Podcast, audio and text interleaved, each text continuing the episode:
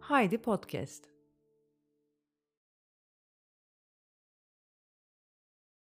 Gerisin geri. Öykü. Yazan Görkem Çolak. En azından üç dil bileceksin. En azından üç dilde canımın içi demesini, canım ağzıma geldi demesini, kırmızı gülün alıver demesini, nereden inceyse oradan kopsun demesini, atın ölümü arpadan olsun demesini, keçiyi yardan uçuran bir tutam ottur demesini, insanın insanı sömürmesi, rezilliğin dik alası demesini, ne demesi ve gümbür gümbür gümbür demesini becereceksin. Üç Dil Bedri Rahmi Eyüboğlu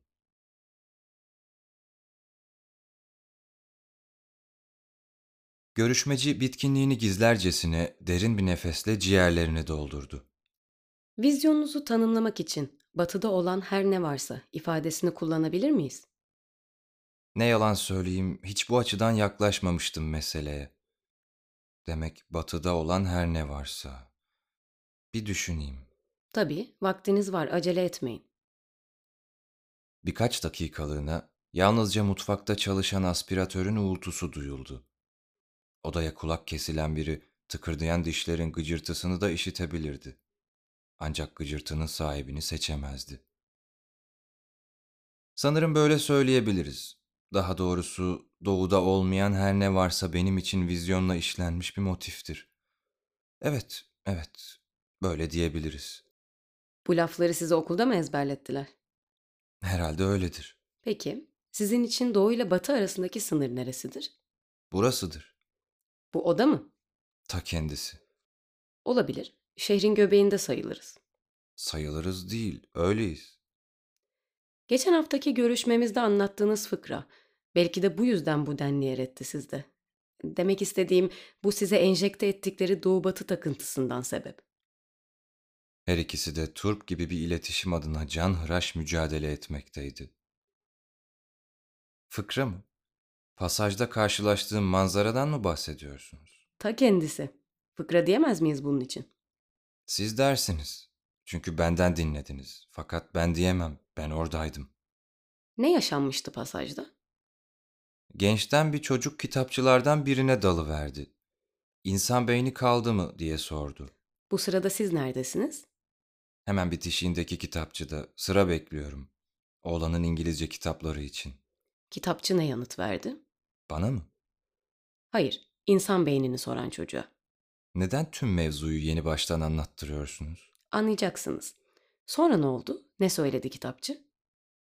Böyle anlatınca el kadar cam fanusun içinde olup biteni izliyormuş gibi hissettim. Maksadını aşmasın ama ikisinin çok da farklı olduğunu söyleyemeyiz. Fakat niyetimi anlamaya başladığınızı söyleyebilirim. Devam edin lütfen. Kitapçı işaret parmağıyla gençten bir dakika beklemesini rica etti. Birini aradı, depocuyu sanırım. Kitabın adını sordu. Suratının halinden anladım, kitap ellerinde kalmamış. O da telefonu kapatıp öbürlerine sordu. Başka kitapçıları mı? Hı hı, Epey debelendi yani. tabii. Baktı olacak gibi değil, çocuğa döndü. İnsan beyni kalmamış kardeşim dedi. Ardından sıradakine döndü. Size ne lazım? Bence bu tam anlamıyla bir fıkra. Siz nasıl kabul ederseniz. Bu toplumda insan beyninin varlığına dair bir nüve kalmadığını mı düşünüyorsunuz? Sizce kaldı mı? Aynı fikirdeyiz. Alkol kullanır mısınız? Epeydir ağzıma sürmedim. Epeydir ifadesinden kastınız nedir? On senesi vardır. Niçin arayı bu kadar açtınız? Direksiyon başındayım. Sürekli mi? Hemen hemen öyle. İş hasebiyle mi? Bazen evet, bazen hayır. Böyle yaşamam gerekiyor. Psikoloğunuzmuşum gibi hissetmek yahut hissettirmek niyetinde değilim fakat anlıyorum. Görüşmecinin ağzında A kalite bir tebessüm, ceviz masada iri kıyım bir viski şişesi belirdi. Demek ki artık içebilirsiniz. Ağırdan almanızı öneririm. Alkol toleransınız şu sıralarda tansiyonunuzdan bile düşük olabilir. İşe alındığım anlamına mı geliyor bu? Tabii ki hayır. Geçtiğimiz görüşmeleri saymazsak 20 dakikadır şakanızda bir tabanca ile beni ikna etmeye çalışıyorsunuz. Ayrıca şu esnada araba kullanmadığınızı da söyleyebiliriz. Otobüsü kaçırmış bir milletin çocuğu olabilirsiniz ama biraz rahatlayın istiyoruz. Kastınızı anlıyorum ama ben gayet iyiyim. Nasıl isterseniz. Müsaadenizle ben başlıyorum. Rahatınıza bakın. Peki ben size iki soru sorabilir miyim? Memnun olurum. Görüşmeci sandalyenin süngerine değmesiyle sırtının nedenle ağrıdığını anımsamış olacak ki gözleri görece kısık halde derin bir nefes verdi. Bir hafta boyunca telefonlarımı dinlemek size nasıl hissettirdi? Pek eğlenceli sayılmaz. Durumdan haberdar olduğunuz için ihtiyatlı konuşmalarda bulundunuz. Dinlerken plastik bir sandalyeyi kemiriyormuş gibi hissettim. Evvelki hafta telefon konuşmalarınız çok daha heyecan vericiydi. Evvelki haftada mı dinlediniz beni? Tabii. Hiç haberim olmadı. Sözleşmenizde yazıyordu bu. Gözümden kaçmış. Hem sözleşmede yazanlar işe alırsam geçerli sayılacaktı. Almadığınızı söyleyen olmadı. Alındığımla ilgili malumatım da yok. Senelerin bahşettiği tecrübeyle şunu söyleyebilirim size. Siz bu odadan son defa çıkarken, er ya da geç olacak bu. Ne misafiri olduğunuz özel hayatınız, ne de sizin ruhunuz dahi duymadan ölçtüğüm abidik gubidik kabiliyetleriniz görünür kalacak. Bize gerekenleri, bize gerektiği ölçüde aldık. Bana güvenin. İkinci sorunuz neydi? Rica etsem bana da bir bardak doldurur musunuz? Tabii. Dediğim gibi ağırdan alın. İkinci sorunuzun bu olmadığını varsayarak araya gireceğim. Artık son mülakatın finaline yaklaşmış vaziyetteyiz. İşe aldınız diyelim. Etrafınızda neler olacak? Bilmem. Bugüne dek neler olduysa yine öyle olacağını sanıyorum. Aynı oyunun bilmem kaçıncı perdesi. Hem etrafımda neler olacağıyla pek de ilgilenmiyorum. Peki, bugüne dek neler oldu? Saatler boyunca dolgun primlerinizden bahsederek aylardır iş arayan bir dostunuza cehennemin provasını yaşattınız mı hiç? Ozon tabakasını delecek kadar fazla konuştuğunuz oldu mu? Sırf size ait olan ve olmayan paralar hakkında. Marka çizmelerinizin mahir topuklarıyla statüsü sizden düşük birini bir defa olsun ezmişsinizdir herhalde. Neden böyle davranayım ki? Kötü bir insan mıyım ben? Kötülükle ilgisini de nereden çıkarttınız? Bir sürü insan neden yapıyorsa o yüzden yapacaksınız tabii. Zevkine. Bunda çekinecek bir şey kalmadı. Gerçekten eğlenceli olan çoğu aktivite kanunlarca yasak artık. Bu bahsettiklerim hala büsbütün yasal. Eğlenmekse herkesin hakkı. Bugüne dek el aleme anlatacak fıkralarım oldu hep. Doğrusu pek arkadaşım da yoktur benim fakat ilerisi için kesin konuşamam. Önce kibirlenebileceğim bir işim olmalı ki bu unvanın sarhoşu olabileyim. Döviz kurlarından bile süratle yükselmeli adım. Kendimi kravatlı bir zagor zannedebilmeliyim. Bahsettikleriniz için bunlar mühim.